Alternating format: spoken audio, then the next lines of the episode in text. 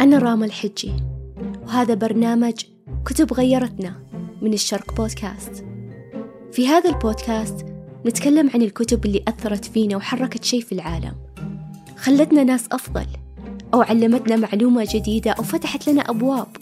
في هذا البودكاست نتكلم عن الكتب اللي باعت ملايين من النسخ حول العالم.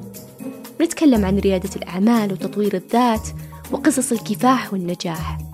ما راح نخلي شي بخاطركم. فتأكدوا أنكم تتابعونا على كل منصات الشرق. عشان ما تفوتون أي حلقة.